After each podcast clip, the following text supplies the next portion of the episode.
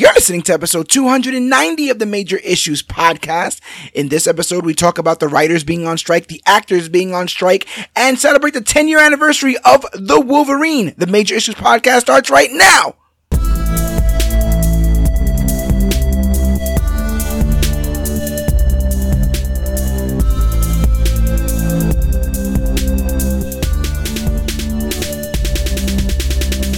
Hello, everybody out there in comic book land. My name is George Serrano, aka The Don, and if you're listening to this, you can only be here for one reason, and it's a brand new episode of the Major Issues Podcast, brought to you by comicbookclique.com. And I am joined here by the amazing, the astonishing, the uncanny A Rob, the Marvel God. Let the people hear you. Yo, hey, what's good, y'all? I'm here with my boy. Oh, yeah, it was a good boy. Yeah. Um, what was good, y'all? It's uh, it's it's been a week of craziness when it comes to uh, comic books and comic book media. More so, comic book media, given what quite possibly is the biggest news in the last sixty years, which is the fact that uh, both the writers and actors are striking currently. Oh man, it, it's it's it's been rough, man. It 20, 2024 is going to be a rough year for content, man. It, it's going to yeah. be rough. Right, but we support the strike. We support it. Okay, 100%. here at Comic Book Clique, we support the actors. We support the writers. We support them have being able to live a good life, being able to p- be paid a decent wage. There, there's so many jokes about writers out here, like the one in Rick and Morty and that dude who wrote uh, Story Lord living oh, in that yeah. rundown ass apartment, and there's like some old Robin and some expired milk in his fridge, like that. That's sad. Just like manga yeah. artists. The writer who wrote for She Hulk uh, and got like three hundred and twenty eight dollars or something like that, something ridiculous what? like that. Yeah. Wait, wait, wait, wait, wait. Is... The writer for She Hulk. Oh no, no, no, no, sorry, sorry, sorry, sorry, sorry. The one that wrote the episode with Daredevil in it specifically. Wow, got paid like three hundred, like three hundred something. Uh, yeah dollars. That was one of the. That was like the best episode of the whole show. Um, uh, sorry, a mere three hundred and ninety six in residuals. What in res- probably got paid for the, you know, got paid for the uh like in 2021 the average television writer in hollywood made upwards of 10k in residuals for an, an, episode of network primetime tv but since it's on a streaming service streaming services changed all the rules so instead of getting a instead of banking 10k, uh, you get 396 dollars. And when they when you ask why, they kind of just hide all the you know that the, this is the unfounded territory Yo. since now there's so many streaming uh, services and stuff is ma- being made exclusively for them changes the rules to the game with a lot of this stuff combined with ai threatening to take over writing for these guys you know they they need they need laws and and rules and and you know uh, all that kind of stuff structure put in place before this all comes because once it does once hollywood is allowed to break the rules before they're established it's a wrap. Facts. It is a whole wrap. And you know what else is a wrap? A lot of the things that are delayed because of the strike unfortunately. You know spider-man part two uh across the oh, yeah. beyond the spider-verse part two is delayed you know, the next Mission Impossible, whatever the next Fast and Furious, uh, yep. King, Secret Wars, man, Spider Man 4, Deadpool, the Batman, like X Men, the Batman 2, uh, the Penguin series, but like it, it across the board. And some DC properties too. Oh yeah, we just said Batman 2. Uh, it was yeah. just crazy. Even Invincible might catch a little bit of the delay. And I've been looking forward to season two, man. Oh. Yeah. Um, the Screen Actors Guild uh, makes up over 160,000 actors. So that's basically uh, all of them. Yeah, I, I saw that the actor who plays Blue Beetle says that due to the strike, no SAG actors are going to be promoting the film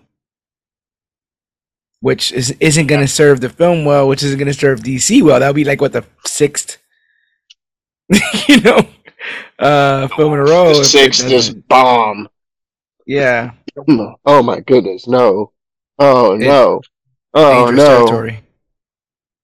Um, but yeah, I mean, there was also that story going around that Hollywood was trying to like give actors a one-time fee for their likeness and then use CGI to recreate them and kind of Oh use it in God. perpetuity.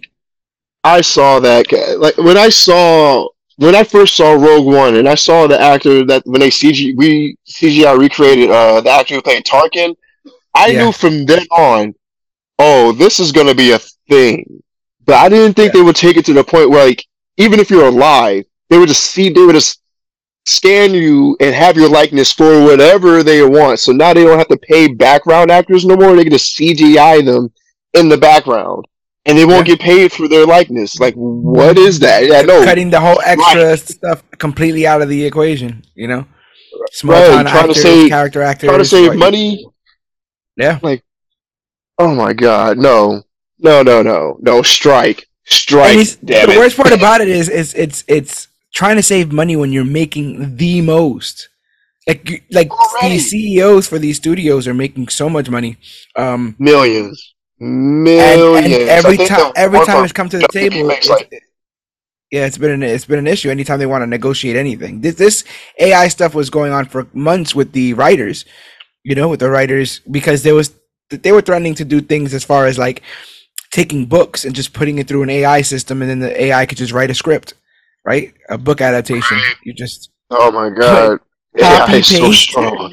and then they just chop it up into you know walk through the door and yada yada yeah it, it wouldn't be difficult and then they hire a actual writer to look through it make sure it all sounds okay not crazy and then they end up paying them less because they're not they're editing at that point they're not they're not writing anything so yeah it, Right? oh my goodness.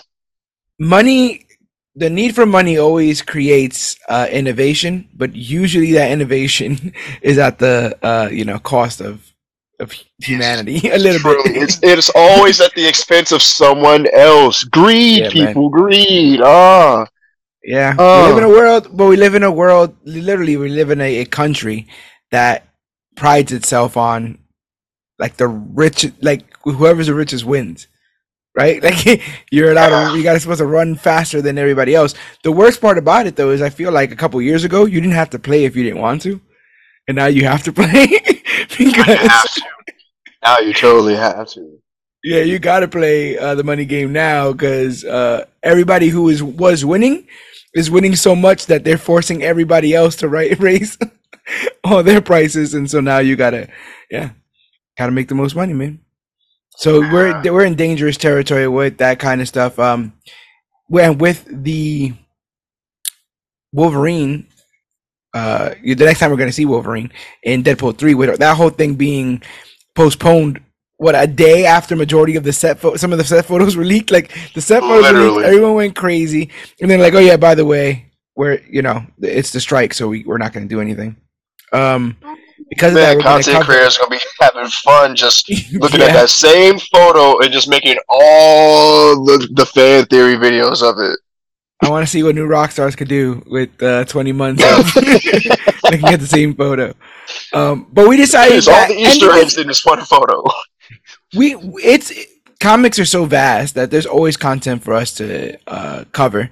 So you know, Oh, I don't mind. I don't mind doing longer comic runs. I don't mind doing series. Um, you know, I it'll give me some time to catch up on cer- certain stuff. Um, and I while good men and good women get paid the right amount of money. Uh, so I'm super down with that. But it seems like we fell into the um fortunate luck of we're coming around to the 10 year anniversary of the Wolverine. Uh, ca- came out roughly 10 years ago. Seems like Yeah, such a long time ago. Holy crap! Um, Wow. and yeah, you know, with with the whole him returning into in Deadpool, this being the first film with James Mangold uh, at uh, you know directing, um, I wanted that to be the main course of this podcast, talking about that film, The Wolverine. And sometimes I feel like I don't give it enough credit, but before I get into any of that, what I wanted to kind of have a little tangent on is this idea that sometimes I will watch a film in a vacuum, right? And think it think my opinion of it is completely different than when I saw it either leading up to something or as a part of something. And I did I guess I never gave that experience that much credit that that could change all of it, right? If like if I this might be a film I, I was like, eh, that was film was alright, and then I watch it again, I'm like, oh my god, that was amazing. Why did I think it was alright? Well, maybe that year five bangers came out. So by comparison, ah. I saw that one and I was like, oh, it was alright. You know, I feel like the Wolverine is a, li- a little bit in that category for me. I was by that point we had got on Avengers, right? I was so swept up in the MCU and what they were doing. Yeah, uh, we got 2013 was a crazy year for movies. That's what uh didn't Iron Man uh three come out and Man of Steel. yep, the year before the Dark Knight trilogy ends. So you understand, like, there's there's a lot of hallmark comic book moments that are happening just before this that I think sort of uh, kind of cloud it, and it's almost like in my opinion, the least referenced X Men film, probably. It truly I, is because it, it, was really a. It was the first. We don't reference origins a lot, but the Wolverine was truly the first standalone Wolverine movie for real, and it yeah. does not get referenced a lot, like at all. It's always Days of Future Past or you know Logan. yeah. Or yeah, X Men movie. Like this is yeah. I feel like the you know Goldilocks and Three Bears like one is really, really, really bad. Logan is amazing, but if only he had the youth and the stuff that we see in, in Wolverine, you know. Um, so like I, you know, definitely um want to get on that. I was kind of uh bugging out because like I was talking about the Blue Beetle stuff. Um, mm-hmm. Flash is out on digital when this episode comes out already. I saw them delete putting wow. out deleted uh, scenes on Facebook. And I was like, wait, what? Like, what? Uh, why are there full? I, I, saw that. I thought that was fake almost for a second. I'm like, what? Oh, the the movie just came out. full high res deleted scenes uh, on on Facebook of all places, right? Which if it was illegal, they would have just ripped, you know, ripped it out. Right. Um, and it's like, no, they the towel is thrown, bro. They, they I've never seen. Am I am I bugging? How long has it been? Uh, since the DCEU started. No, no, no. I'm talking about since this movie's been out to when it's out on digital. Oh, well, it's been what two, three weeks. It came out early July, right? was it June? It came out June. June. I'm thinking maybe July seventeenth. June seventeenth, right? Today's today's July eighteenth, so so it came out uh, a month ago. Yeah. Uh, and it's it already straight to digital. June sixteenth. Yeah, and June it's already uh, thirty in thirty days. In thirty days, the Flash is straight to digital. That is so sad, and the fact that it bombed at the box office so bad. They almost so ran as fast as it could to digital. my name is Barry uh, Allen, and my movie is the fastest movie alive. Watch it go straight from theaters to digital. So oh man, I love Absolutely the Flash. Ridiculous. Probably my second favorite character next to uh, Green Lantern. Yeah, and it's all about how you handle the character sometimes. And it seems like comic book fans out there are having a pretty rough time with the handling of Miss Marvel uh, currently as she goes through a transformation of sorts. About uh, the wait, is is it not even like it's probably like the same week that the comic came out that they that they're going to like a funeral and stuff, right? Right, the death of Miss Marvel, and then like not even without even even setting in. Oh, we're already announcing like she's gonna be brought back as a mutant. Like it's only been a week. Can you like give it like a month? Like no, they want to just rush this out as quick as possible. Like I, am assuming it's because in part of the uh, the Marvels. well, we know that Miss Marvel, the show, set her up as a mutant, right? We got that nice little uh, X Men the animated series tease of the song right. at the end of that series. So music thing just yeah, yeah, and uh, her friend told oh. her that she had like a mutation.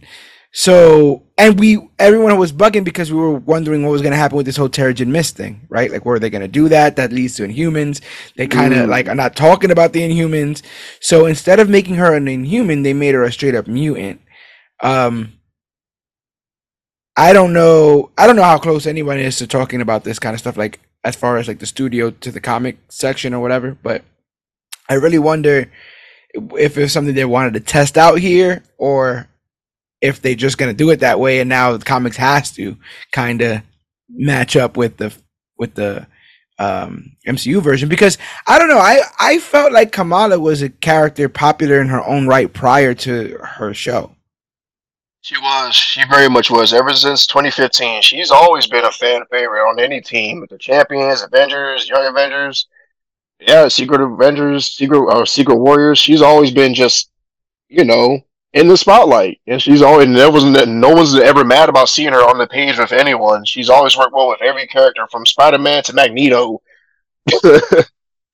How do you feel about this change then, as somebody who's read her in many different ways in different contexts? Is, is this something that you can see that will elevate the character, or, or do you have kind of reservations about this recent murder and then uh, brought back to life? Which again, I think we even called here, you know, the whole Krakoa resurrection stuff. Right. Um. Well, hold on.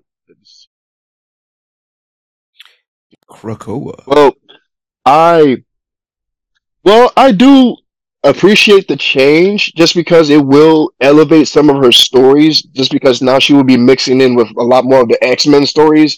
And for those who have been reading those stories, they have been crazy. Uh, from Morocco to Krakoa, like uh, you know, the Sinister, the new Sinister um, uh, run, uh, like yeah. it's it's been pretty crazy. Sins of Sinister is that what that was? Yeah, the Sins of the Sinister. Yeah, like the most recent X Men run. It's it's been insane, and to see her alongside with some of these new X, the new roster of X Men that were just uh, voted in from the new from the last Hellfire uh, gala, where everyone was just just dripped and go. Oh my god, the fashion, the, the the the the drip, the oh my goodness. Bishop showed out. Cyclops, Emma Frost, great.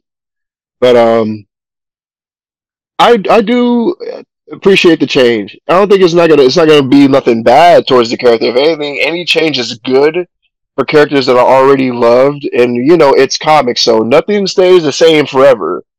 The status quo will always revert back to the status quo. But going forward, so, she will. So th- we there might be a there might be a remember the time Kamala was a was in the X Men kind of is that a right?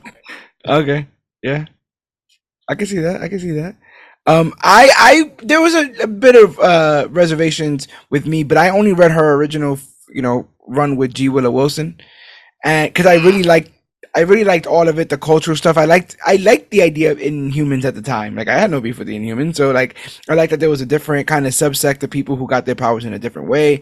Um, right. yeah. Whole so, dope, whole dope, whole dope concept and premise behind Inhumans. Yeah. Yeah. So when I saw her in all this X Men stuff. I, I, for a second I, I hesitated because I was like, I don't want her to get lost. There's a lot of X Men, right? There's only one Kamala, and I feel like Kamala in her own book or whatever, and she's gonna have her own stuff. You know, kind of stands out, and I think underneath the same color garb as everybody else with the same you know little X's and stuff. It's cool. It's like Spider Man when he joined uh, when he was on the Future Foundation. Like that was cool. You know, I don't know if I would want him to stay there, but that was a fun right? time there. I wonder if Kamala becoming a mutant will help bridge that um I don't want to say gap, but help mend the wounds from the last, you know, battle between the Inhumans versus X Men. Now that Kamala's a mutant, hopefully they can like mend mend some old wounds and you know form a new team, just like how the Avengers and the X Men formed the Uncanny Avengers after you know the yeah. Avengers versus X Men run. Like, hopefully, maybe this we get a whole new team of Inhumans and you know X Men, which probably will be the most powerful team on Earth. Like, yeah, who who's who's stopping a team of Inhumans and X Men? Because they're still out and about, right? The uh, Inhumans on. yeah, they're really, still around. I haven't really read up on them in a bit. Oh, what was the last time? Yeah, no, they're, they're still around. They're still around. Yeah, we'll see if they blow the dust off. Because I mean, they brought Black Bolt, they brought Black Bolt into Multiverse of Madness. At the very least, they understand, you know, the character and what he's supposed to be.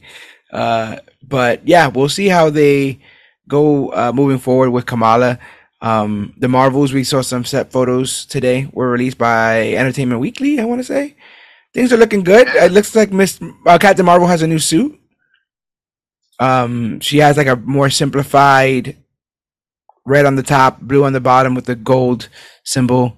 Um, almost muted in comparison to her like the other stuff. I felt like was a bit brighter. Um, it's good oh, to see Monica Rambeau in a super suit. Nick Nick Fury's uh, Nick Fury's there, and Iman Iman's actually writing or co-writing the comic Kamala Khan, the new a, a new mutant. Yeah, no, I read that. Yeah, and uh, I wonder if that's also going to impact the character in the Marvels. Uh, there was a lot of they released um, you know test screening uh, for it, and it tested positive. A lot of regular people, not MCU fans, just regular general audience, people who see movies, it it, it did pretty well. And, and, from what I've heard from these rumors, man, I, I see why it did well. like they toned down some of the, uh, you know, how there was going to be a lot of dance numbers and stuff. They only made this just a one instead of like having like five or six originally. yeah.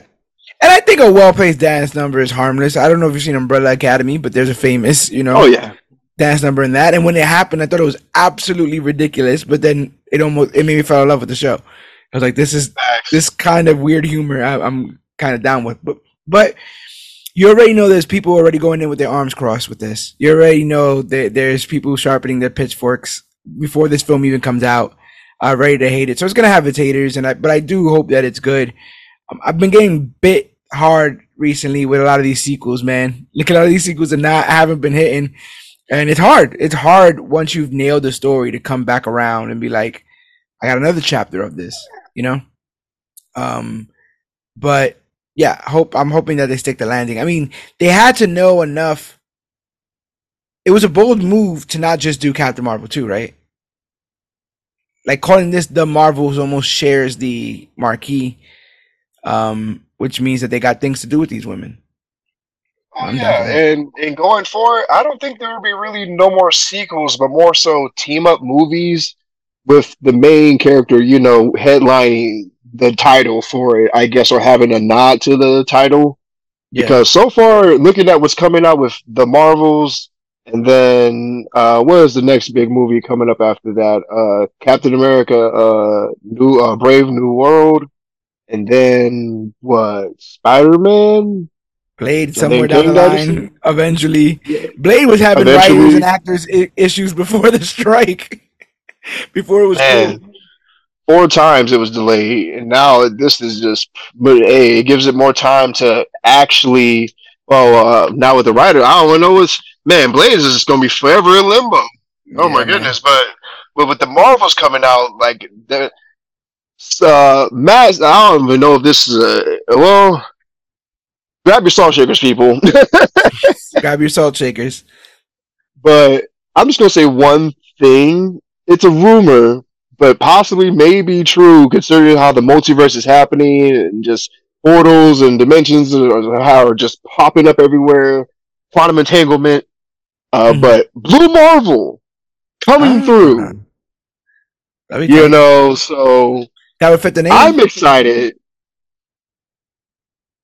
Uh, no, no, no confirmation on like the actor who's playing it, but just Blue Marvel. And yeah, you know, and but what you said earlier about not being named Captain Marvel too, I think, like I said, it's I think it's a good move because you know team up movies going forward, unless it's yeah. an actual you know origin movie for a new character, because and I guess the Marvels is like the the sole spiritual successor to you know, Captain Marvel, and it's the continuation of Miss Marvel story and uh, Monica Rambeau from WandaVision. And you yeah, know, and, and, if and, if you're right, the introduction of Blue Marvel. Yeah, yeah, and the introduction uh, of Marvels. Marvel and yeah. The Marvels and in the continuation of Nick Fury's story from Secret Invasion, because we do see him on the Soaring space station in the trailer. So, but during the Secret Invasion, he comes down from the station and he's on Earth. But yeah. how does he get back up there? So you know, this is a continuation of his story as well. Yeah, it's it. I, that's what I'm saying. I think it has a lot going for it. We won't be seeing anything because I, you know, I was trying to sketch out a, a loose schedule. Um, the next big Hollywood movie for comic books will be Blue Beetle in August. After that, we don't get anything until uh, November. When is Kraven out? Out is Kraven out this year? I feel uh, I like it yeah. is. It's supposed to be coming out in October. Kraven is out. Yeah. Okay. Okay. So it's gonna be, um, Blue Beetle, and then Kraven, and then the Marvels. Though, and then Aquaman ah. in Aquaman in December, unless they moved that as well. I feel like that was one of those weird, uh, weird ones. Merry Christmas, everyone! The last DC movie ever from the DCU. Yes, right. Um, December twentieth, yeah, twenty twenty three. Merry Christmas. Google's so ridiculous, or some of these websites are so ridiculous. It says it will likely be able to stream on Max at a later date. Yeah, yeah, because they own it. That's that's that's how that works. It, yes, yes, you are correct, sir. Um, yeah, I'm just gonna put all that to bed. Uh, the way where that where that's at. Um, that's all I got. I just wanted to kind of shoot the shoot the whip a little bit about uh you know the things and such going on these these crazy times that we are in. Um, but yeah, if you are ready, we can get into this Wolverine. Oh yeah, let's get it. Let's get it. Let's get it. So, uh, the Wolverine is a 2013 superhero film featuring the Marvel Comics character Wolverine. It is the sixth installment in the X Men film series, the second installment in the trilogy of Wolverine films after X Men Origins Wolverine, and a spin off sequel to X Men The Last Stand directed by James Mangold from a screenplay by Scott Frank and Mark Bomback, based on the eight, 1982 limited series Wolverine by Chris Claremont, friend of the show, and Frank Miller. It stars Hugh Jackman as Wolverine alongside Rila Fukushima, Tao Okamoto, Hi- Hiroyuki Sanada, Famke Janssen, and Will Yun Lee. Following the events of X-Men Last Stand, Wolverine travels to Japan where he engages in an old acquaintance in a struggle that has lasting consequences. Stripped of his healing powers, Wolverine must battle Deadly Samurai while struggling with the guilt over Jean Grey's death. A Rob the Marvel Guy, was this a film you saw in theaters?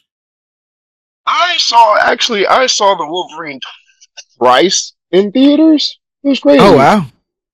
Yeah, like I loved it because we got I we got to saw like a actual brutal version of the character because he seemed like they held back on him a little bit. Besides how we got that hallway scene of him in X two, we haven't got that much of him. Yeah, but in this one, it was like we got to see like what really makes Wolverine tick, like the the trauma, like you know the loss, the grief, how he handles you know the pain. Because for those of you who don't know how his healing factor works, when it comes to emotional pain and traumatic pain, it just heals over it. It doesn't get rid of it. You know, yeah. oh, that still lays in his brain, which is why he can't sleep. Fun yeah. fact. yeah, it's not like his memories heal. You know, any any any of those kind of stuff. It's not like I mean, like we've seen him being immune to certain kinds of telepathic attacks and and certain things, but for the most part, his trauma, like you were talking about, the things that he's been through, he can't seem to escape. And he gets a lot of credit both in the comics and in this film, particularly for being damn near indestructible. But he doesn't feel indestructible because of all the stuff he's been through, which I think is an interesting part of the character. Man, which is uh, wow, you hit the nail on the head with that one. I, woo, speaking facts. do you do you have a big history with Wolverine the the character? Do you are you a big Wolverine comic head? Well, uh, do are you prefer more like Wolverine and the X Men animated series kind of stuff? I'm a uh, believe it or not, I actually am, I guess, a massive Wolverine fan. It's weird when you find that out, right? Like, Well, day like, oh my god, I I've love seen- Spider Man. like right, like no, I really do love Spider Man. Like I've seen everything Spider Man. yeah, yeah, yeah, yeah, man. But yeah, I'm a. I guess I am a massive Wolverine fan from Wolverine, X Men, from X Men all the way up until well, I guess Deadpool three. I've seen this man's career on like on and off screen for the past 23 years. Like for Hugh Jackman's cre- uh, career playing the character, and I Yeah. guess I've loved the character since you know. Like you know, like that. That was my first introduction to the character when he first said, "Yo, bub." Like that was like, "Yo, why is he talking to the leader of the, the group like this?" Like, yeah, Oh, I thought sassy. Scott was Logan's always why is he sassy. Like, giving a fuck about it. Like, oh my god, I like him. Yeah, yeah. Um. So yeah, I mean, did that? I feel like Logan, even though he was created in the '80s, he's '90s. Like that's. I think in the '90s, I think in comic books, I think of Wolverine. Um, and yeah, always had that attitude and stuff. Obviously, the movie version has been different. You know, one of the biggest things Oh, is yeah. the is the height. Hugh The Jackman is height. ridiculously Definitely taller height. than than uh, Logan should be. But Right, like Hugh Jackman is like what six one, six feet. Wolverine's what five four. yeah, were you were you at the point that majority of us were, where we were fine with whatever Wolverine we were going to get, or were there certain aspects of the character you wanted to see that you saw like in animation and in comics before? Like was it were you was like like this? Because a lot of X Men I felt like was. Eh, this is the this is the best we're gonna get. So like, eh. Right, right. In the beginning, that like that's how I felt because you know they they only could do so much by bringing those characters to life because they tried to ground the X Men so hard. But Mhm. there was so many aspects that I wanted. Like I wanted the more animalistic side of Wolverine, who snarled all the time. You know, from the animated, uh, the Yeah. Wolverine X Men series or the X Men Evolution. He was more of an animal. He was brutal, but they, you know, since it was kid shows, they didn't show all that. But he, and they, those character, those versions of Wolverine embodied the spirit of him.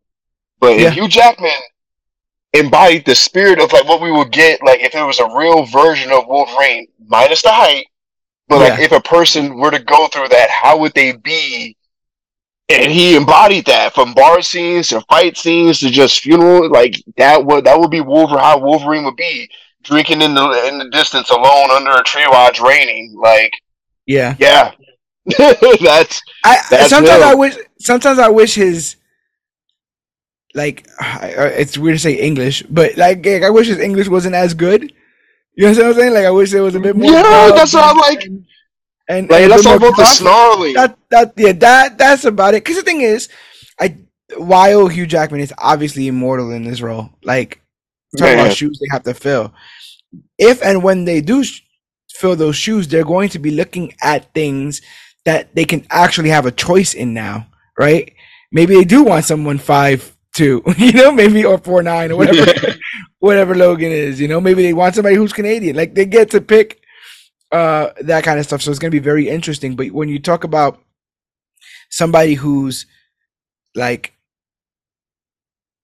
almost born to play the character. I think Hugh Jackman does a tremendous role in this. It's almost so weird. Yeah, obviously, I was introduced to the actor through this, and then like to hear that he like loves doing musicals and like Les Mis and Right.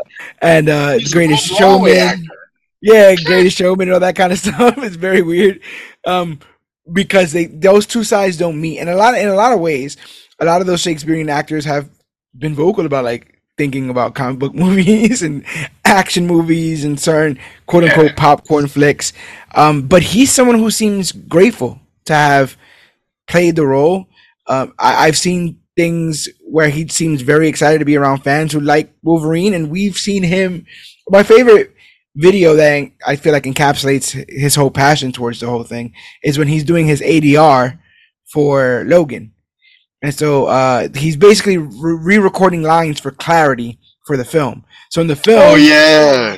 yeah, he's running in the forest, and so he has to mimic running through the forest and attacking these people, and he's just putting all of. yeah, I've seen it. I saw that. I was like, "Yo, that is dedicated." Yes, yes. Yeah. yeah, he was he was getting into it. Um, and we know Logan is is the masterpiece um, that it is. But I was very surprised. I liked a lot of I liked a lot of things that happened here uh, in this film. I think the weirdest thing is that it felt so detached that it be it be allowed itself to then be forgettable, if that makes sense. it was such a spin-off that it was like, eh, you know, if you didn't see, you can literally watch Origins and watch Logan and not, you don't miss anything. You really don't because X Men one, two, and three are right there. yeah, and then he and then you and then you get the you know when the timeline comes back around and stuff, and so and yeah, and then you're Gucci. So it's weird. It's weird that it, it became that kind of film that could kind of just fall through the cracks. But James Mangold, I think, I think J- James Mangold and Hugh Jackman started creating something kind of magical here that would then be seen uh, more so in Logan. Um, but imagine, imagine if they were able to push this to R.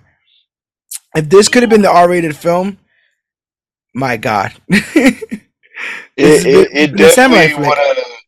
It would have stood out more. Definitely, De- definitely been more memorable because it would have been our first like, uh, like you know, X Men movie that would have had an R rating, and then it's Wolverine. And at first, it was supposed to be uh, rated R, but you know they changed it to PG thirteen to try to capitalize as much on the you know the teenage kid audience. You know. Yeah, I think they were gonna go through like the gamut and try to pump out as many X Men Origin films as they could. Mm-hmm. But when they planned, they planned yeah. Wolverine, uh, Professor X, Gambit, Magneto. I know for a fact yeah. Magneto.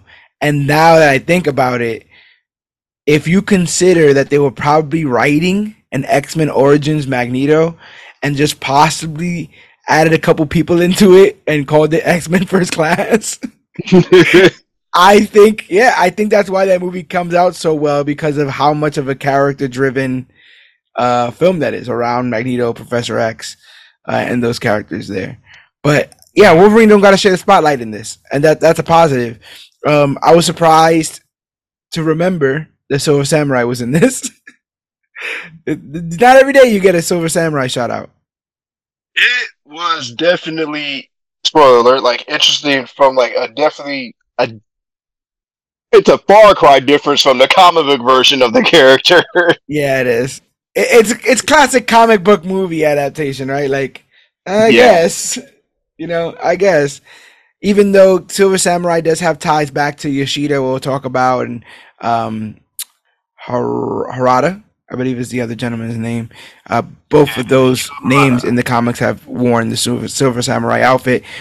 But most notably in that 1982 run by Chris Claremont, where they introduced Mariko, and um, you know he goes back to Japan. And what do you think about tying a character like Wolverine to Japan the way they have? I feel like he's inseparable with some of that that imagery, um, but they didn't have obviously didn't have to.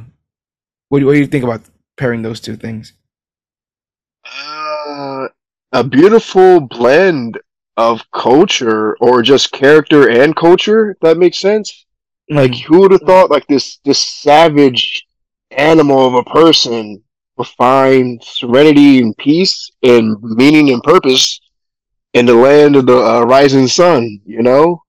I guess yeah. where all people go to find redemption, as cliche as it is, it's either you know either go to India, Japan, or China to find you know your soul, for lack yeah. of better words it, it fit the character of Wolverine because he's always, even though he's on the team, he's always had the most standalone comic runs and just like you know titles by himself. And he's, for lack of better words, a Ronin. He he is a he is a samurai without a master. Hey, spoiler alert! They said it in the movie. yeah, yeah, they did. I I agree with you, and even as you're talking, I think like I can see in Logan's mind thinking if you have regrets and if you've lived as long as he has, you know you have regrets uh, thinking if you have regrets, it could possibly make you a bad person, right? Because you could have made right choices at different points, and so and so forth. Um, but in that culture, especially like feudal Japanese culture, regrets. It's not about regrets. It's about whether or not you choose to live honorably today or not. And while Wolverine is a blender, right? He's a he's a he's a lawnmower. Basically, he's a walking lawnmower. Um, he doesn't kill indiscriminately. He doesn't kill because he's bored. You never see him killing. You know, even though he can, it takes a certain level of inner peace to do that. It's it's the Superman argument, right? The the argument about restraint.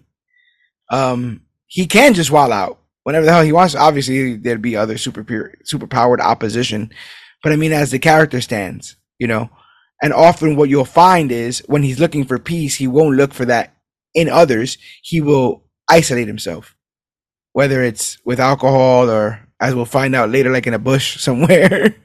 he will, you know, he thinks he's the problem always, and so maybe it is it is him trying to just choose to be every day an honorable man in Japan that can kind of, you know, clear all those clouds in his head.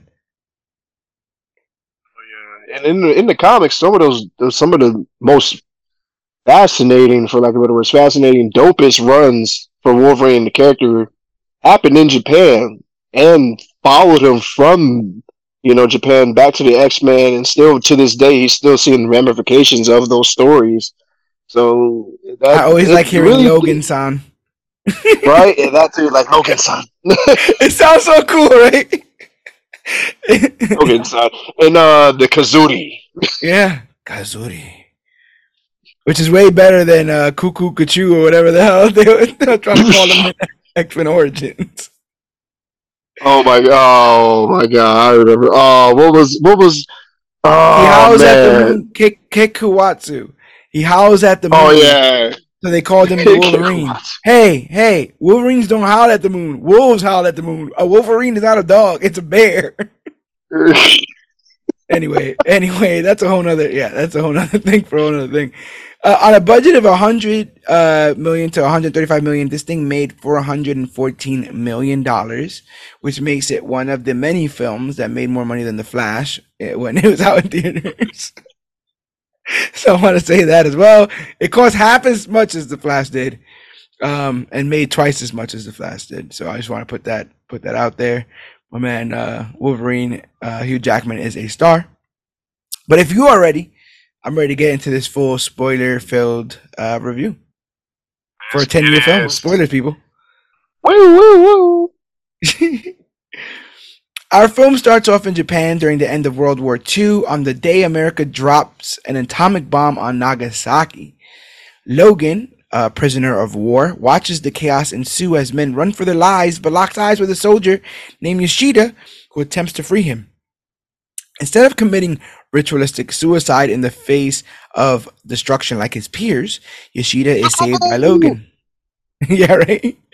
Uh, as the bomb destruction spreads, Logan shields the officer with his body, taking on massive damage that his regenerative powers uh, will deal with. Then Logan wakes up to see uh, Jean Grey in his bed. This turns out to be a dream, or maybe even a nightmare, as he appears to have stabbed Jean. What a big beginning. Again, I'm like, damn, these Wolverine movies start so well. Man, yo, I was literally the same thing from from Origins Wolverine, Days of Future Past, that was basically Wolverine Part 3 for me. And Logan, yeah. like, the, the beginning of these movies is, man, God love history. I'm a, I'm a huge history nerd, so I appreciate yeah. seeing, like, Nagasaki and then the whole history time skip thing in Origins. I love that, because, you know, yeah. Wolverine's a, been around since, what, the 1800s, their time. Got introduced fighting the Hulk in what, in what decade? The 70s or 80s? Yeah, one of the best parts of Origins is that sort of montage, right, of all the wars he's been in. So we know he was yeah. around for this for World World War II, and the balls to do the atomic bomb, the balls to show that Wolverine can withstand one, or at least the after effects. You know, the the the the, the outskirts of the bomb, right? Because he's still in a in a bunker. You know, he didn't take a full on bomb exactly on him But yeah, how cool was that to see his whole body being singed, and you know, uh, yeah, I'd never seen at that point in this at the point in this whole X Men franchise, I'd never seen it pushed to that level before.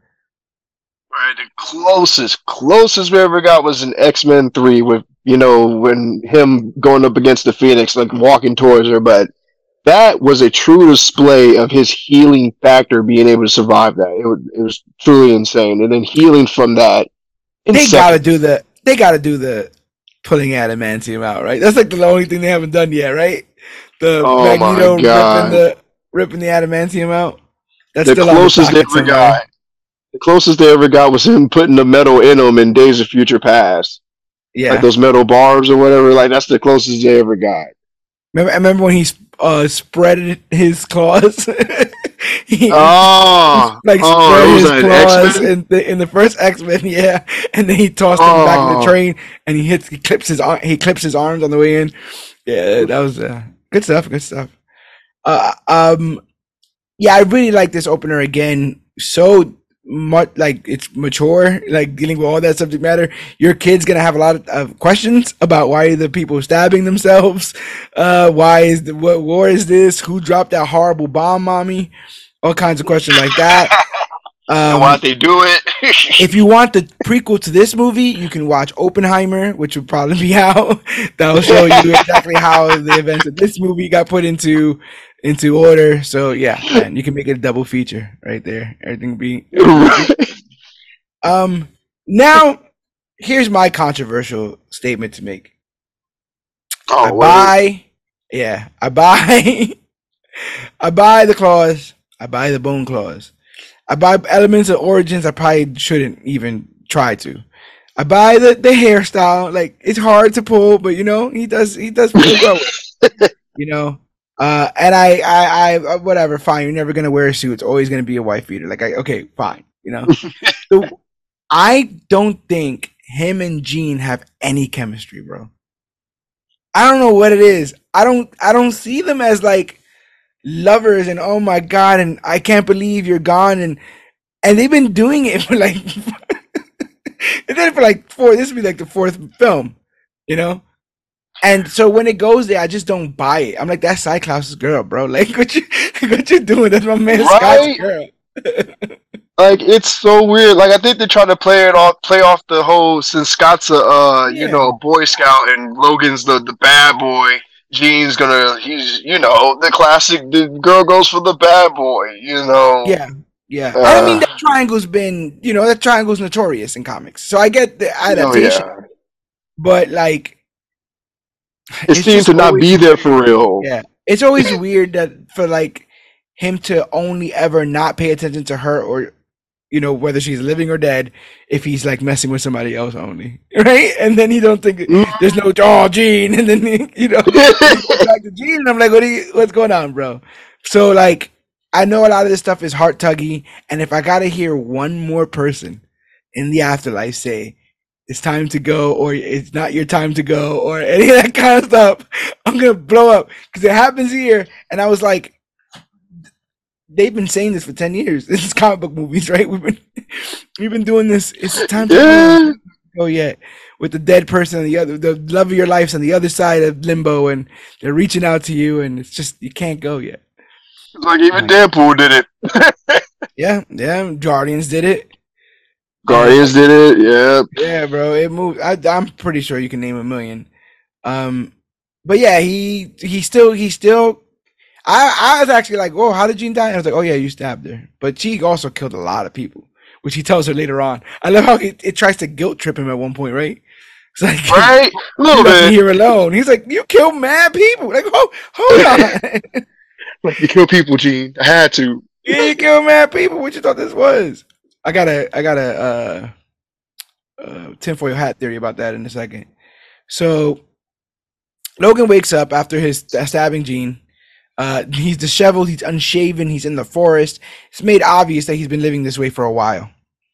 Uh, he decides to go into town. He sees a rambunctious hunting party getting rowdy before a hunt.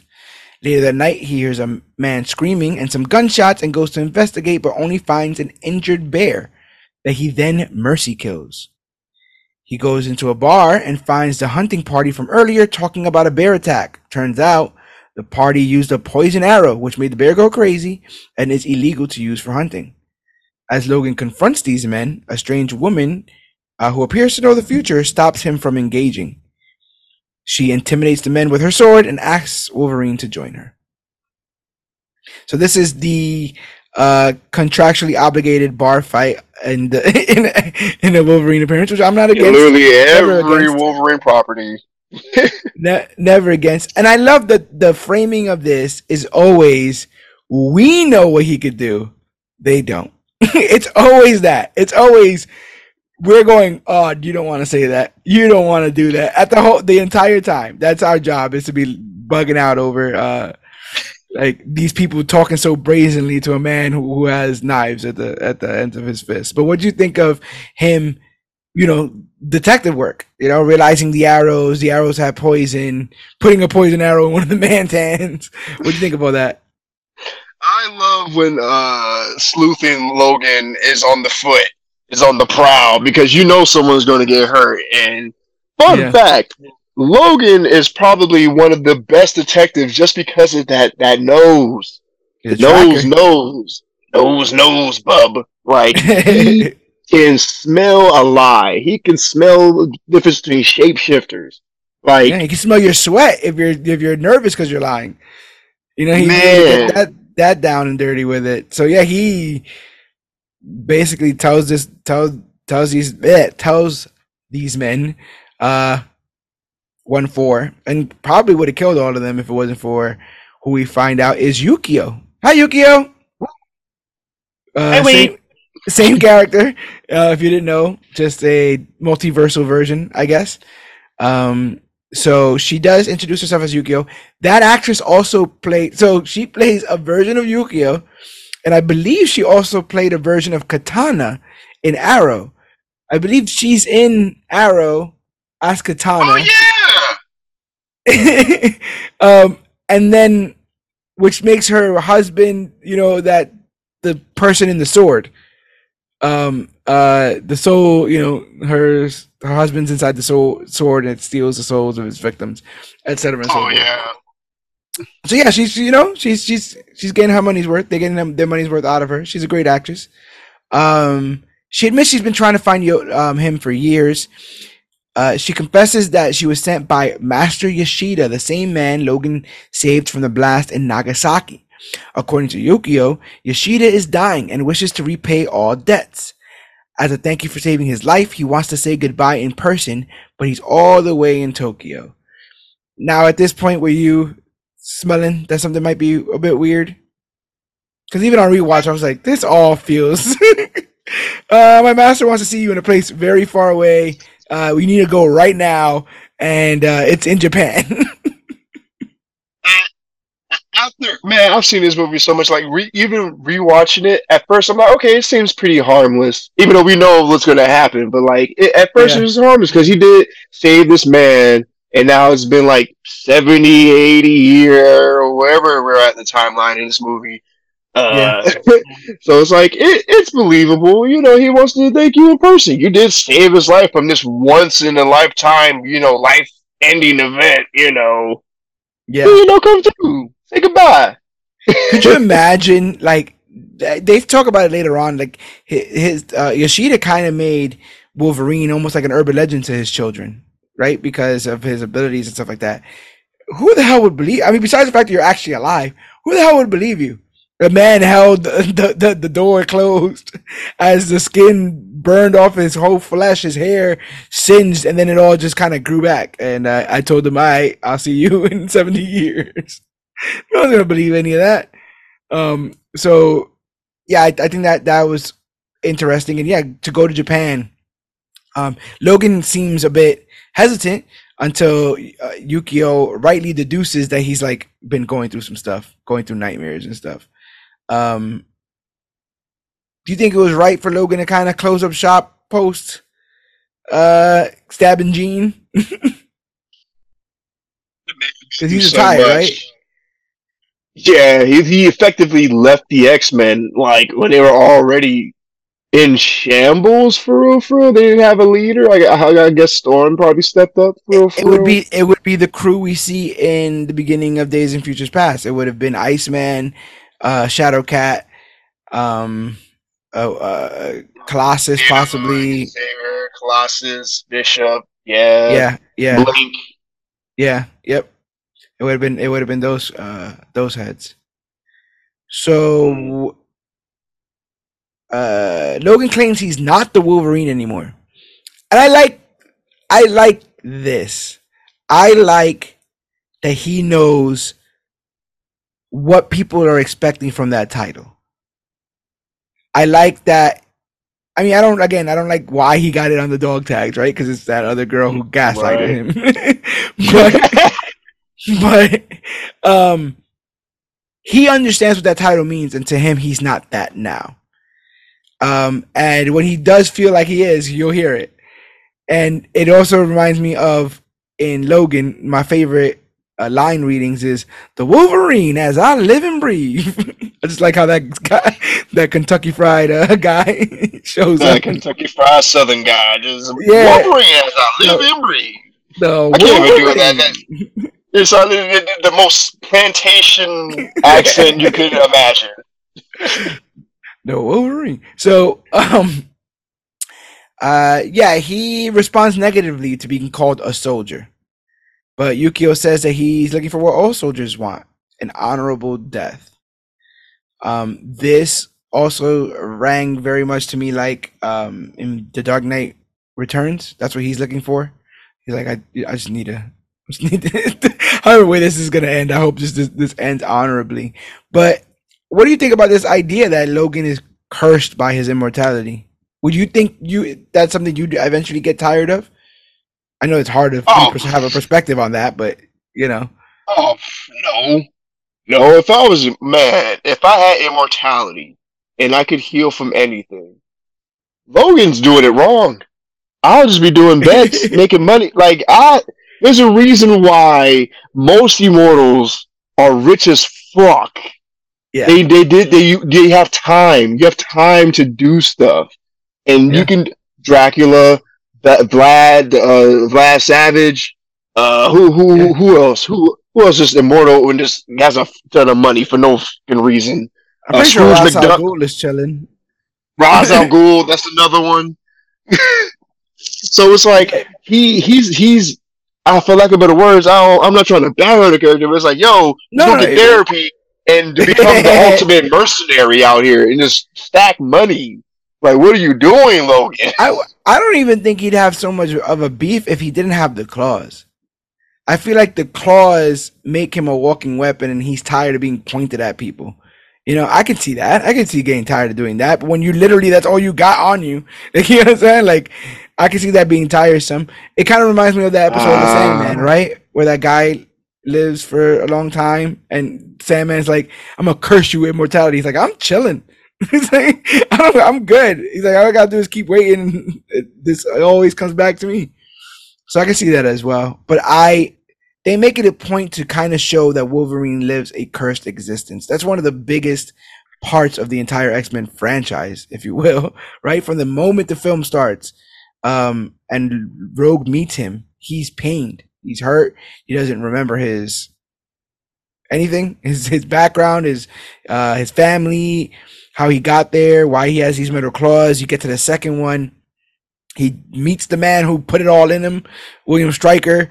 Uh, you know, they go through all that Alka- Alkali Lake stuff. He has to murder somebody who had a similar uh, surgery than he did with Lady Deathstrike. Has to end up killing Jean in the third.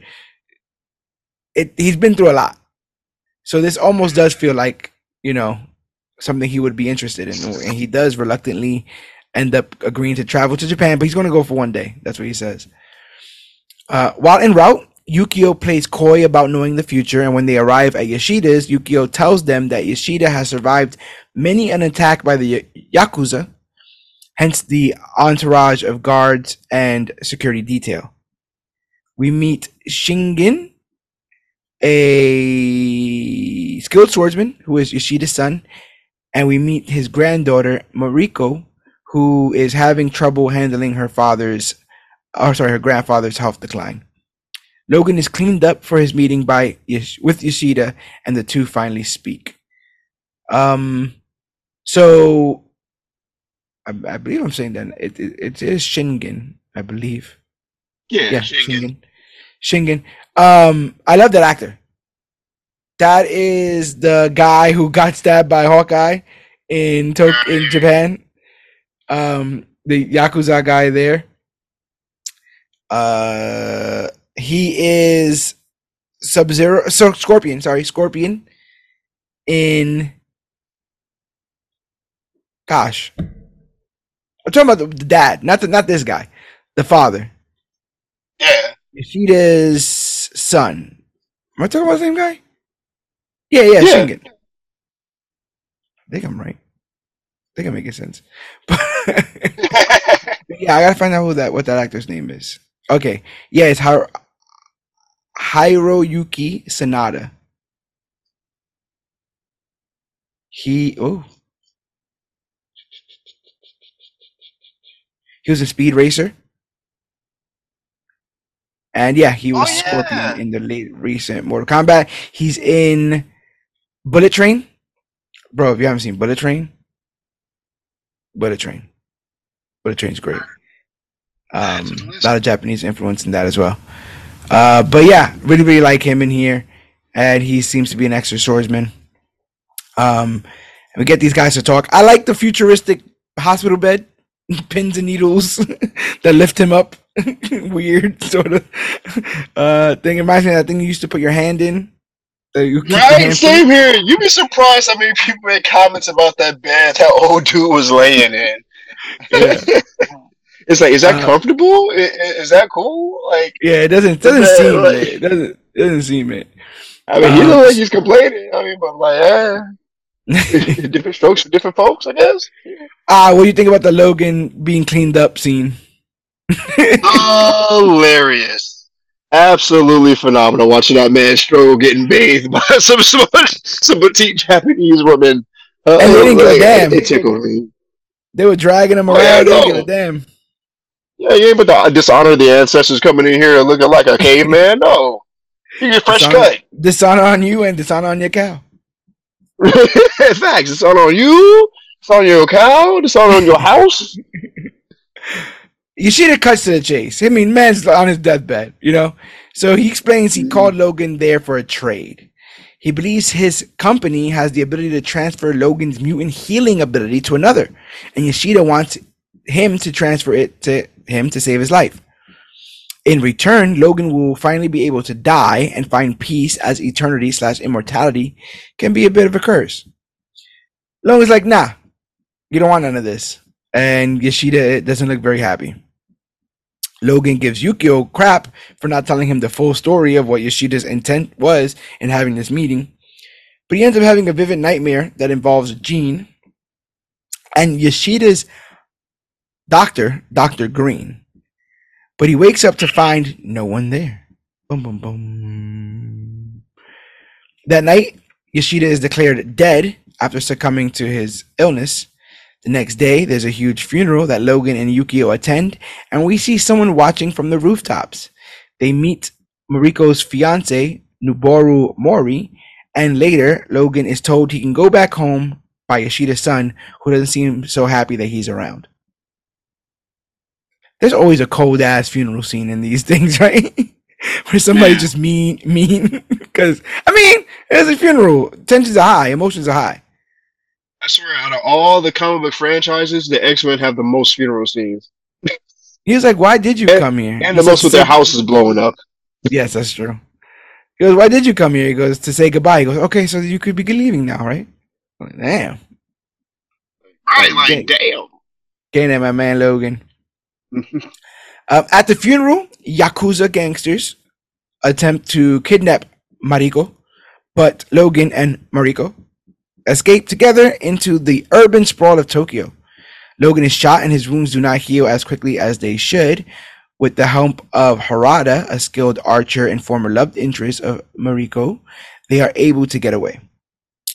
Um, they board a bullet train together although Mariko says he doesn't she doesn't need his help, which proves to be false when the Yakuza confront them on the train while Logan is tending to his wounds.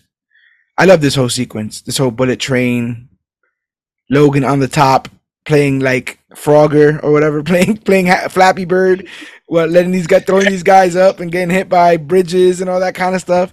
Like that, it's really really hard I gotta guess now more than ever to come up with an inventive action sequence in a comic book movie because first, inventive action sequences are already being done constantly in action films. Then you have to kind of try to up the ante and find you know something that's not only inventive but realistic and also entertaining. I feel like like Transformers did a lot of inventive stuff, but if I can't see if I can't make out what's going on, then it doesn't really lead to anything. But this scene here felt simple enough him just clawing his way on top of that train and dealing with these guys at this super rate of speed. I really, really liked that. I thought it was cool. What do you think of this scene?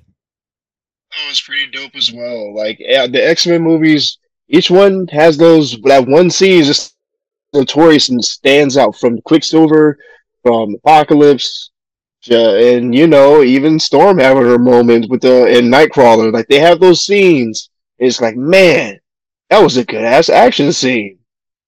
Good yeah. for you, X Men. Yeah. After fighting off more Yakuza on the train, Logan and Mariko seek refuge in a local love hotel. Um, Logan stands guard but passes out after hallucinating seeing Jean again. He wakes up in a veterinarian student's office. It's funny because I was doing my notes. I was like, he wakes up in a, and I see like the animal, so I put veterinarian's office, and then she goes, student. And I'm like, okay. he wakes up in a veterinarian student's office. Um, and that guy was just going to work, doing surgeries. He got all cut up. My man's a, the hidden hero of this film. He was bleeding out. Logan cutting him mid surgery. I saw I saw on his arm like that. That was a pretty pretty big like gash wound. Like he like those are some sharp claws. That's adamantium. So that cut deep. Oh, got things doing a favor. She she's a CEO now. She need, need to get that man to practice.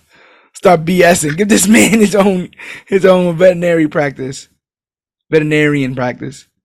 Uh, so, uh, yeah, he thanks her. Um, because you know they've cleaned up his wounds and stuff like that, and explains he's never needed medical attention before, which is true. But we also did see him on the medical table in X Men as well, so he ends up on more medical tables than he can remember. Um, so yeah, he he believes that Yoshida's doctor, Doctor Green, may have stolen his mutant ability from him. Because, like I said, he oh dun dun dun, he hasn't been healing. Yeah, he got cut and started to bleed. He's been taking uh, bullets. He's been healing slowly, but it seems to almost coming to a halt. Um, he's still as skilled. He just can't recoil as fast, right? Right. Yeah. Um, and I mean, he's always had pain sensors, so it's not like he can't feel getting shot even when he's healing from it. So that's gotta suck. To constantly feel that truly saved him from like staying down was his adamantium skeleton because the bullets yeah. they hit, but they didn't go through. And yeah. I'm like, that skeleton saved your inside soft gushy parts, Logan. You're lucky. But but then no relief, right? Right. those, those holes and scabs and stuff don't just heal over. Uh, so that's gotta suck. Um, oh, oh god. Yeah, yeah. Harada meets with the, the doctor in a busy street and she confirms Logan's suspicions. She did suppress his power in hopes to capture him in this weakened state and has enlisted Harada's help to do so at the funeral uh, because and he failed there. Harada claims to not work for her, but she threatens him with her poisonous touch before giving him another chance to find them before the Yakuza does.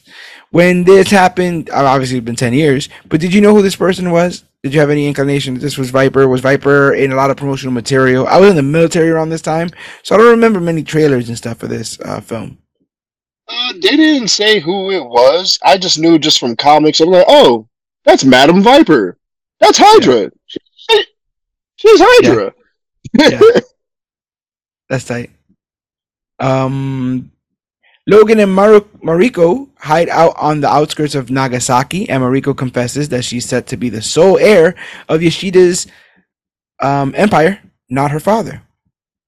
She believes this is why she may be a target for the Yakuza. After chopping a tree down to help the neighborhood, Logan realizes he's at the same site he was with Yoshida when the bomb drops and remembers promising Yoshida that they will see each other again. That night, the two share a kiss and seemingly fall for one another. Logan is, I, she, she, she was digging him from like the second. Well, he saved her from killing herself, right? She almost jumped off a, a building. I think that might help in the romance department. Any man is willing to get shot in the face to save you, I guess. Uh, that's enough to boil the pot, if you will. So yeah, Logan's Logan's cleaning up. Um, what else is going on? So that yeah, that night after a Jean-induced nightmare, Logan confesses to killing Jean.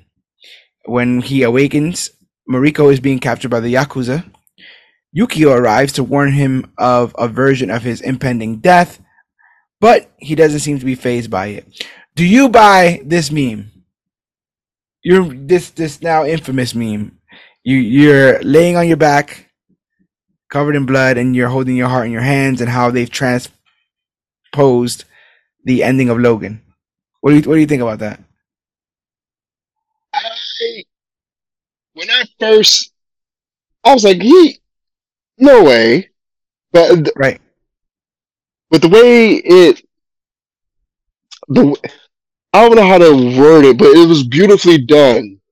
How it you know um, thank you for lack of better words connected. Yeah, yeah. It's yeah. like poetry, it rhymes. George Lucas said it. Yeah, and it, it, like I said, I wouldn't be bringing it up. Like if it was any other director, it could, you know, whatever happenstance, yada yada. But it is the same director. James Mangold in this and in that. Um, so it very much could be, you know, he dies on his back with his heart in his hands. In Logan, it was um, X23, you know, so. Ah, little Laura. Yeah, Laura, get her ass back. Um, yeah, so she's talking about his death, and he's like, "Yeah, don't don't worry. A lot of people try to kill me. Uh, you know, it is what it is." Um, so uh, after interrogating one of the kidnappers, Logan and Yukio confront Mariko's fiance, who became my favorite character for a little bit, the corrupt minister of justice, Noboru Mori, who's having the time of his life. My man is in his underpants, Woo. champagne and women, living the life. Has no idea he ain't about to be on that floor for much longer just in his cat, just in his full Captain Underpants, tra la la, just Bro, embarrassing. Hide your shame. Uh, but no, he he's just there and he got nowhere to go, got no answers. you know what I'm saying? Like there's nothing he can't pretend he was doing something else. He can't pretend he was anywhere else. He's a scumbag because again, he's uh, Mariko's fiance. Now again, Mariko did spend the night with Wolverine, so I mean, yeah, eh, eh, eh.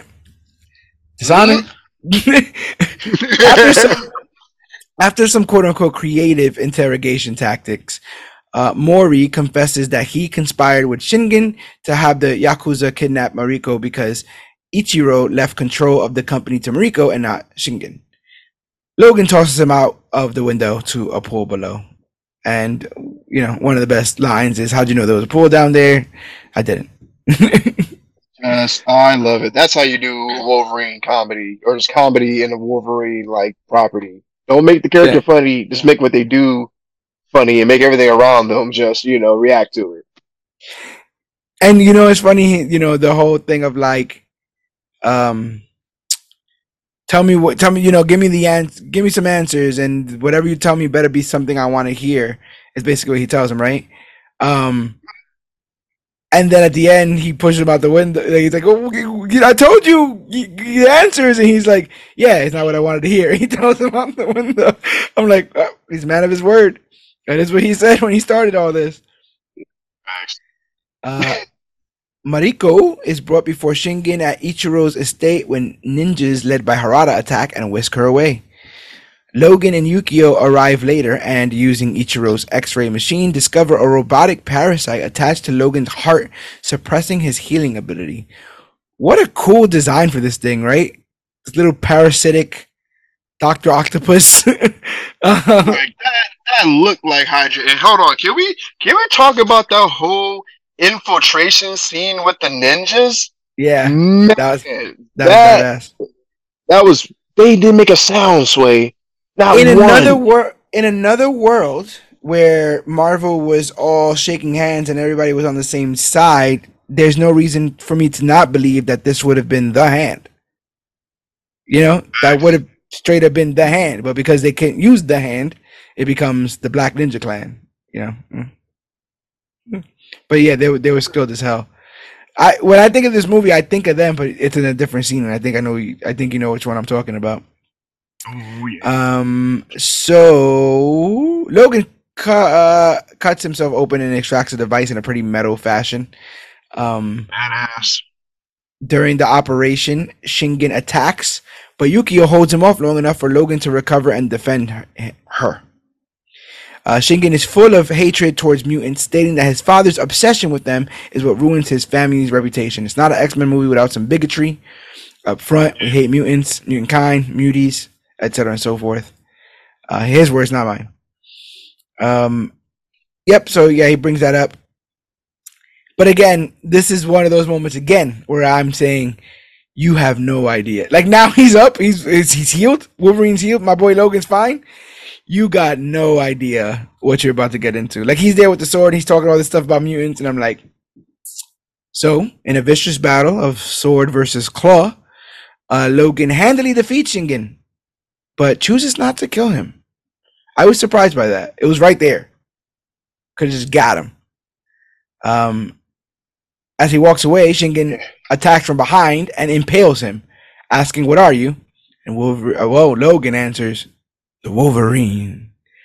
Before plunging his claws right into Shingen's neck. Yep. Boom. Before they leave, Yu- Yukio finds diagrams for a samurai suit. Ba ba ba. Foresh- foreshadowing. Uh, Viper. Viper poisons uh, Mariko. She like to poison people with a scratch. She's licking people's faces. It's a whole thing. She's getting crazy. She don't know. Um, this was pre-COVID, so I guess back in those days you could just like scratch people in the face and lick them and all kinds of stuff. Uh, Yukio and Logan then follow Harada and Viper to the research center where the Logan is attacked and captured by Harada and the Ninja Clan. Logan does battle with the Black Clan, taking on several skilled opponents at once, including Harada, who uh, dips several arrows in poison and instructs his men to fire their arrows at the Wolverine, but he perseveres. Eventually, with over two dozen arrows in his back, Logan succumbs to the poison, is stopped, and eventually captured. So when I think of this movie, I think of that. I think of him walking with all those arrows in his back and them trying to pull him back. What a shot! What a what a what a show of resiliency by the character. Um, I could couldn't have been done in a worse film, you know. But like, yeah, he, he's like got two. All right, he's got three. He's still walking. He's got four, five, six. And you're like, okay, come on, Logan, get there. You're eight, nine, ten, eleven. You're like, oh, what's, what's going on here? And that and that trope is done in so many things where a person will get hit with one thing and then another, and they're like, "Oh, I'm still standing," and then Yeah, yeah, and now they're down. yeah. Um, and it took literally, it looked like a poison arrow to the spine to not even kill him, but eventually, you know, knock him out. But um, wow, like, really, really cool scene there. Uh, Logan wakes up in a machine created by Viper, where she explains she is a master of toxins, but also immune to them. She explains the plans of extracting his immortality and reveals her associate, the Silver Samurai, who has an adamantium suit. He also has a sword that can be charged up to increase the cutting power and is able to cut through Wolverine's claws. Mariko talks to Harada, who thinks siding with Viper is the only way to protect her. Is he just a sucker for love? What's going on with Harada here? Man, uh, I assume like okay, they clearly have something going on, and then like, oh, you know, oh, they were childhood friends. They grew up together. Ah, okay. So he's like swearing go... allegiance to her family, and she's kind of like, like he's like, I like like you, and he's like, she's like, I kind of just like you, you know. And I'm, so I'm like, what? And I like like I like like Logan. you know. So yeah, like I um, like you, but I like like Logan. Yeah, because think about it. After all this, like after all that's said and done in this film, he really didn't accomplish anything, or he didn't get anything for his for all his for all his work, because uh, he got got. But um, she kisses him, she distracts him because he's a fuck boy, and then she stabs him in the leg, and she escapes. Um. She manages to direct the machine Logan is in into the Silver Samurai's sword strike, breaking it and freeing him. Harada sees the error of his ways and goes to help out Wolverine and Yukio, but is eventually killed by the Silver Samurai. What do you think about Yukio and Viper doing go throwing hands and then uh old girl taking off her wig? I thought well, you know what? I it was a pretty dope fight between uh, two mutants. Uh, well, between two two beta class mutants, alpha. No, they ain't alpha class. Beta class mutants. It's a pretty good fight. I liked how between the fight, like how Yukio got the upper hand and dispatched her, but it was like up. Oh, she's not down. She's she she can heal. Are you serious? She gonna shed her skin and come back? That's pretty OP. That's kind of broken actually. Yeah, and I like how gross it looked. Right? Uh, when she was pulling her skin off herself and just ripping it all. I was like, oh, oh god, her she is really dry if she does that. Oh god. Logan sees it later, like on the on the on the. Ryan's just like, huh? What the hell? Uh, so yeah, poor um Harada because he he helps him. He's eventually killed. Uh, Yukio arrives and kills Viper by hanging her. That was pretty like metal and like not PG at all. I was like, damn, straight up hunger ass. Um, yep, yep, yep. Uh, while Logan fights over Samurai, Samurai cuts his adamantium claws off and extracts immortality, and uh, reve- he's revealed to be Yoshida. So, totally down with that. Did you not think that the weird drill thing was a bit weird? Like the drill, drill taking your essence thing? Cause I don't, I don't understand. He doesn't get his immortality from his bone claws or his or his claws. See, the interesting thing about Wolverine's healing factor is that it's that it it's it comes from his brain stem, but it's like throughout his bone marrow. So okay, like so he was pulling his bone marrow. That that, that I buy. Yeah, so it's like okay, so he's just basically tapping into the last extension of where the healing factor goes, and just going to the root through the nerve, straight into it, and I don't know, comic book movie magic, extracting his that. healing factor. No, I to- I totally buy that. But when I was watching this, I'm like, what is he? I was like, what is what's going on here? It's like he was giving him a pedicure. I, I, I, don't, I don't understand what's happening here. Um, so when it's revealed to be Yoshida, were you surprised in the theater? You're like, oh, this son of a gun. I when I first saw it, yeah, I was because I'm like, oh, I thought he died. How did he came? What? Because at first I thought it was just a robot. You know? Yeah. Because they play out that death pretty quick, right? We meet him and then yeah, they're like, and then he died, and you're like, what? like well, damn. Like, oh, to... well, damn, Wolverine. See, he lived. You had one chance to save him. Now he dead. yeah. You gotta live with that. It was like eight hours. eight hours later, killed the man. Ridiculous. Um. So, boop, boop, boop. Yoshida reveals he planned this entire thing with Viper, knowing Logan wouldn't just offer his powers up. You know, he made this uh, suit that would be strong enough to fight Logan, and then thus, and in a weakened state, once Viper poisoned him, and then he would be able to just take what he wants. Um, just as Logan's life is set to leave his body, Mariko stabs him, uh, him being Silver Samurai, and then Wolverine's bone claws start to grow back. I didn't really understand any of that, to be honest. Really? Well, I guess he was fully healed from the Viper thing, right? So they're just kind of waiting for it to bounce back. Yeah, basically, because like, cause like heated adamantium that that did a number on him when he chopped off his claws. It take a second. Man, the way he beheaded Silver Samurai, I thought he was dead. I didn't think there was a little man in the chest. I was like, "What's going on there?" But when he when he had that heated adamantium and sliced right through him, I was like, "Oh, it's over, right? It's Yeah. done, right?" And then, oh, lo and behold, it's Yoshida in the whole mech suit. in a whole damn mech suit. Yoshida takes a uh, um he's he gets some more stabs from Wolverine, and then Logan because he knows he has bone claws and that's adamantium. He rips off parts of the adamantium chest piece. It's like, hold on, let me let me get this out of the way, and then ah stabs right through the chest. It says he falls to his death. But no, he was carried by Wolverine over to the edge of the cliff and he threw him off. and he tossed his ass off.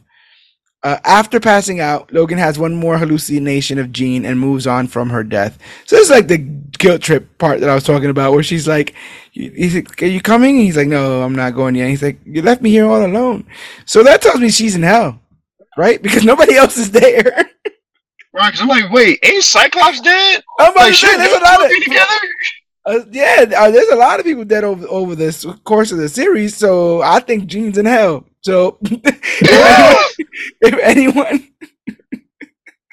if anyone's wondering maybe she, this is how she comes back in uh deadpool 3 to fight scarlet witch uh she comes back from hell Th- th- th- you've heard it you heard it here folks uh, what do you what do you think about this being third act i only have one major criticism and it's i think it could have used a better location I guess it's probably just dark because they wanted the Silver Samurai's CGI to look good, which I thought looked fine. But if it was done, maybe you know, like uh, snow or something, like something more Japanese, something more kung fu samurai stylistic, I feel like could have been uh, chef's kiss, and we instead we're like in this industrial thing, which is kind of like how Origins ends, right? In like this weird industrial laboratory factory thing. Um, but besides that, what do you think of that third act? Uh, I thought it was pretty good. Like overall, as the movie itself, I gave it an eight and a half. But that third act was pretty solid. I wi- I like I said, the the Silver Samurai is completely different from the comic book version of him. it, it, the Yeah. difference is staggering. Yeah, So like I wish there was more of a actual like the actual Silver Samurai, like an actual the mutant version of him, or like someone in their family was a mutant and then they shunned him and then he came back to try to claim the family name. You know, so, something along those lines. That would have been dope to add like a like that surprise twist. You know, but overall, I liked it. I enjoyed it. Just wish it was in more of a like you said, a more of a Japanese styled uh, aesthetic. Like you need some Quentin Tarantino cuts, you know, and and edits bit. where, it goes to the That's a- aspect ratio and And like the quick draws and, and, and yeah. Oh, oh boy. Shingen did the the the uh, torso cut. He did the run up. Oh yeah, did. Yeah. Yeah, yeah. So like you know, like some of that stuff. Um, I mean, there is a Wolverine anime. I haven't seen it. Have you seen it? I haven't. It is pretty damn good. Okay. It is yeah, pretty good. his fighting style le- le- lends himself to all of that kind of stuff. So yeah, I, I, I really dig it. I like I said, um, as far as third acts go, I like that it was simple. I like that it wasn't the end of the world.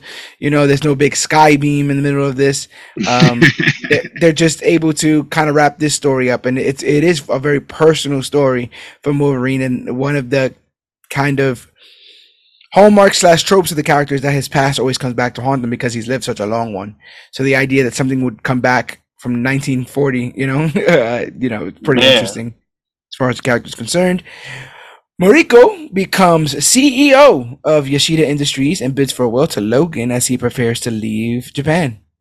They like make out in front of everybody, and everyone's like, "I thought you had a fiance. Like, I thought, are, are you guys not married anymore?" Yeah, yeah. Clearly, that's broken off. Mhm. Yeah. Did he die in the pool? Is that- is that Oh no, he lived. He lived.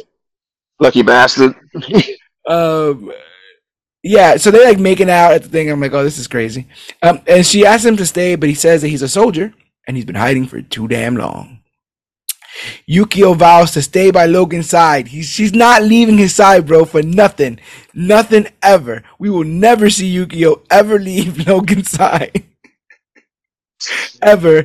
Unless you remember the fact that you will never see this character again. it's a shame. She could have been good in some of these other films.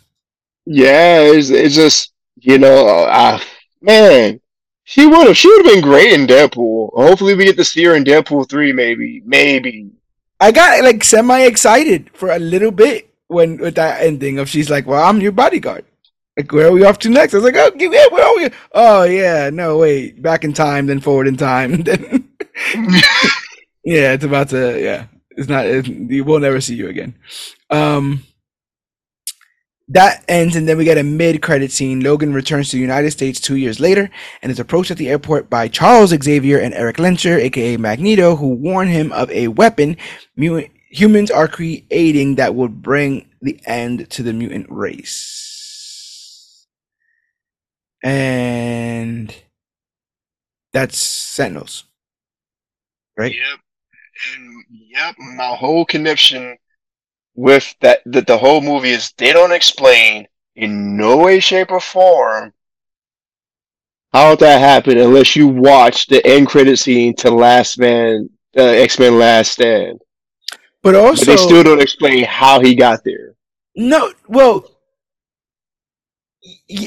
yeah. If, so that's I agree. In Days of Future Past, you were told slash shown that there's a timeline that exists in which Mystique kills the president, which then allows Bolivar Trask the permission to create Sentinels in their very early stages that will eventually grow on to be so evolved that they just massacre mutants in the future. But in our timeline, the timeline that the first X Men films happened in, this timeline that the Wolverine happened in, there are no Sentinels. There's never been Sentinels. So why are there all of a sudden Super Sentinels? like off the rip Super Sentinels, not even like like evolution of Sentinels. Because off the rip they shape shift and because they take Mystique's DNA and they shape shift and all this other kind of stuff. It was probably there somewhere. It's just a lot of timey wimey stuff with this X Men stuff. One, that's like there was one commercial in the Wolverine where they, they, it was the Trask Industries commercial. That was one commercial they showed, like when he was in the airport. Is there not think, a Sentinel head in the Last Stand? Does yeah, do they not is. do the knuckleball like, special in the Danger Room? Yeah, they did. The whole Sentinel head like fell off, like fell in front of them. So Sentinels are a thing, huh? Or hmm. are they not? we still ne- we've still yet to see. I, yeah, I'm about to flip out. right? I'm about like to we've still yet to see it's been 20 years, Sentinels. And we've never seen the X Men fight the Sentinels. It's been 20 years, and I've not seen the X Men just fight a group of Sentinels. Just like the putties. Like I don't need them to have uh, emotions or feelings or backstories. I just want to see big ass robots getting ripped apart by people with like vision, like powerful vision and, and storms and shit. Right, wow, we still ain't do that. Right? Ho- hey, hopefully we get that in Deadpool 3 with the TVA, the Fantastic Four, all the old Fox properties, friggin' Jean versus Scarlet Witch. Who's to say that we, we are going to get that, like, you know, actual, I just, I, like, just, it, it, the reason why I get, why I got so hot is because there's so many companies that get criticized for making up sh- big CGI villains for the sake of not having to do any character development, and they already have them. Like you don't have, no one's ever going to be like, oh, why'd you take a, a, a, you know, a shortcut? It's like no, they fight the freaking things. Bring in the brood. I want the brood next, man. Let me get them big ass roaches. I want some scary stuff. Let's get, let's get, let's get crazy with these X Men films, bro. Man, that, I think that was there in uh, Dark Phoenix. That race of beings that were trying to take the Phoenix from Jean. That was there. I feel like that was their shallow attempt at the Brood. I think that was their shallow attempt at the Skrull, so they forgot that they lent to to, to Captain Marvel, and then you basically had two movies of shape shifting uh, aliens and a very powerful woman who didn't realize how powerful she was until she let loose. Uh, so also just stuffed away when you know movie just came out about yes. half of life in the universe getting did, dusted away. Did you hear that they um they had to reshoot their third act because it was too close to Captain Marvel? Yeah, that was it yeah. Probably, it probably would have been her flying up into the spaceship or whatever, and then becoming the big Phoenix. Um, I, I always laugh, bro if you ever want to laugh, go back and check out the Major Issues podcast episode on Dark Phoenix. It's one of the few films that broke me because I was really rooting heavy for this franchise to come, like to do a, a dive back up. I was already against the fact that we were already doing Dark Phoenix again. Like it just felt like, wait, whoa, whoa, whoa, whoa, whoa. We just established who Jean Grey was. Like we just did the we just touched on the Phoenix in, in Apocalypse. Let's.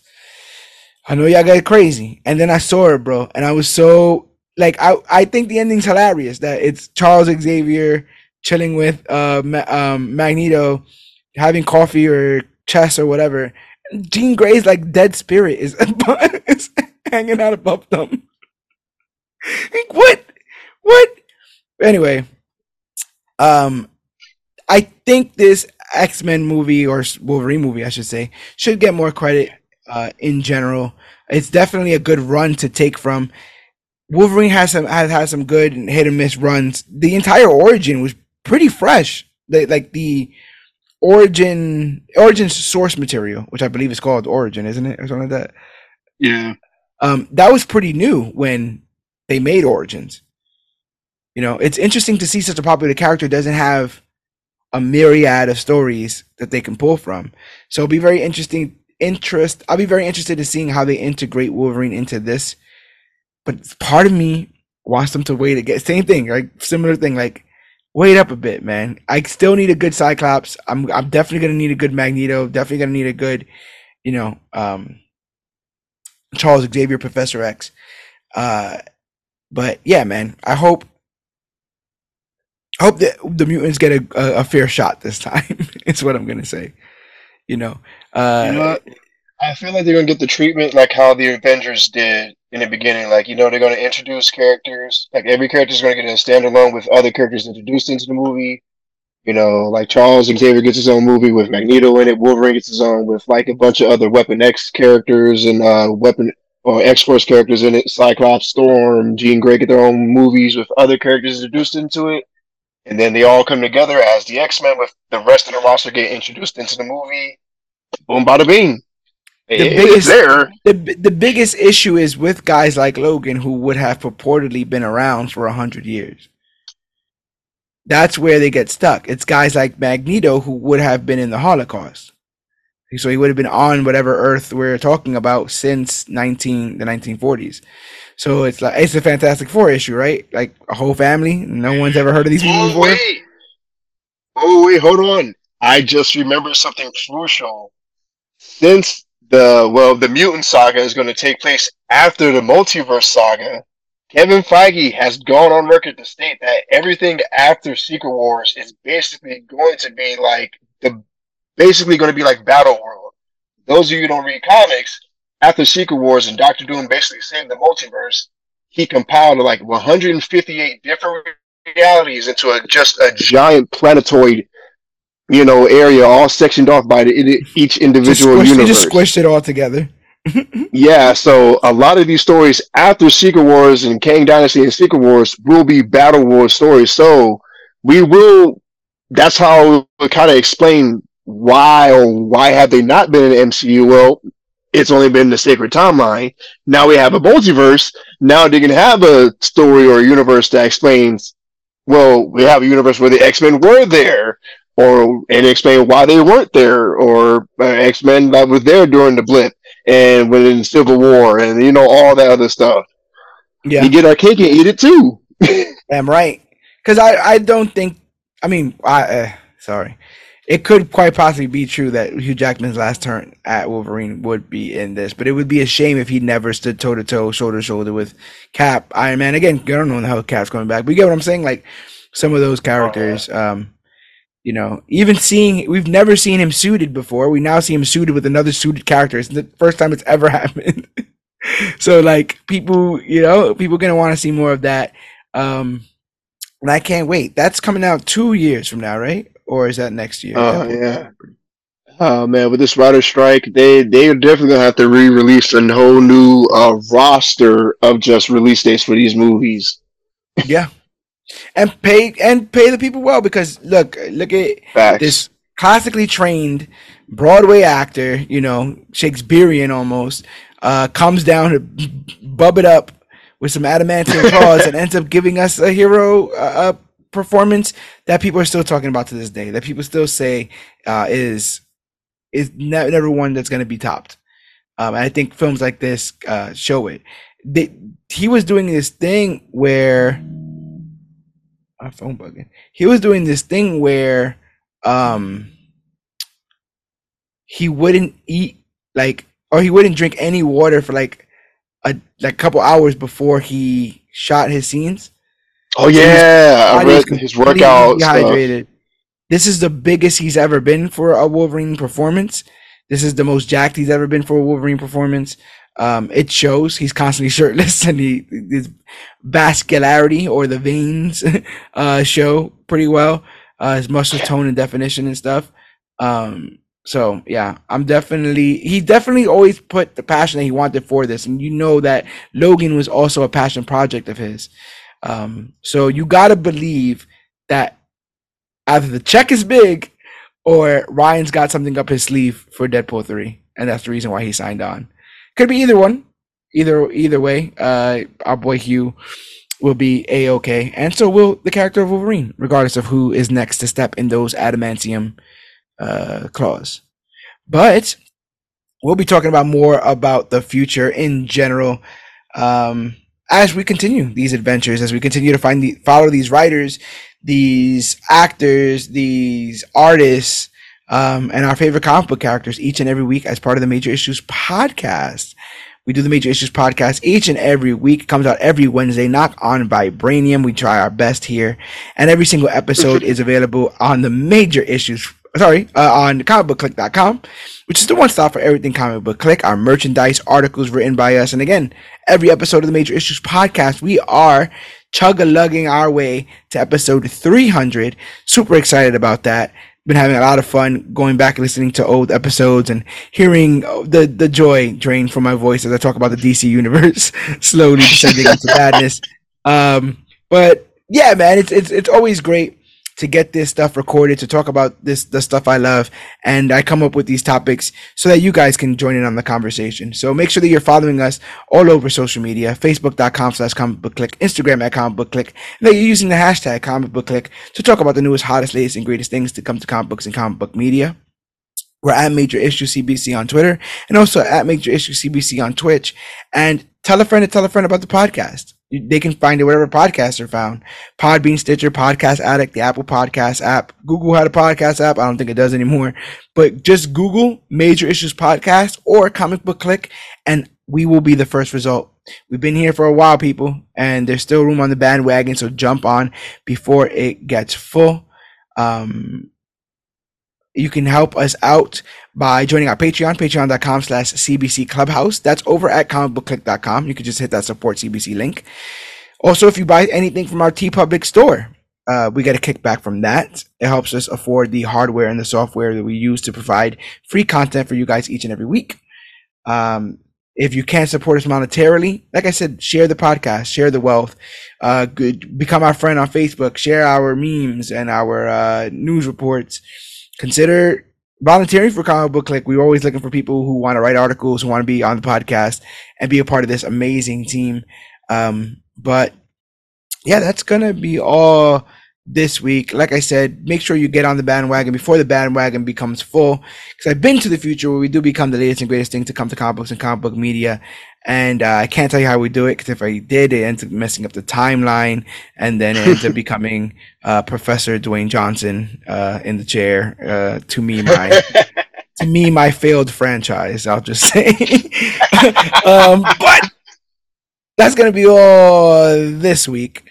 My name is George Serrano, aka the Don. I'm A Rob, the Marvel God. and this has been our full recap and review of The Wolverine. And remember, whether you got a poisonous touch, you can tell the future, or have a healing factor. Remember, it's to me my X Men, it's to me my members of the clique. Remember, you are the clique, and always remember that you, yes, you, are worthy.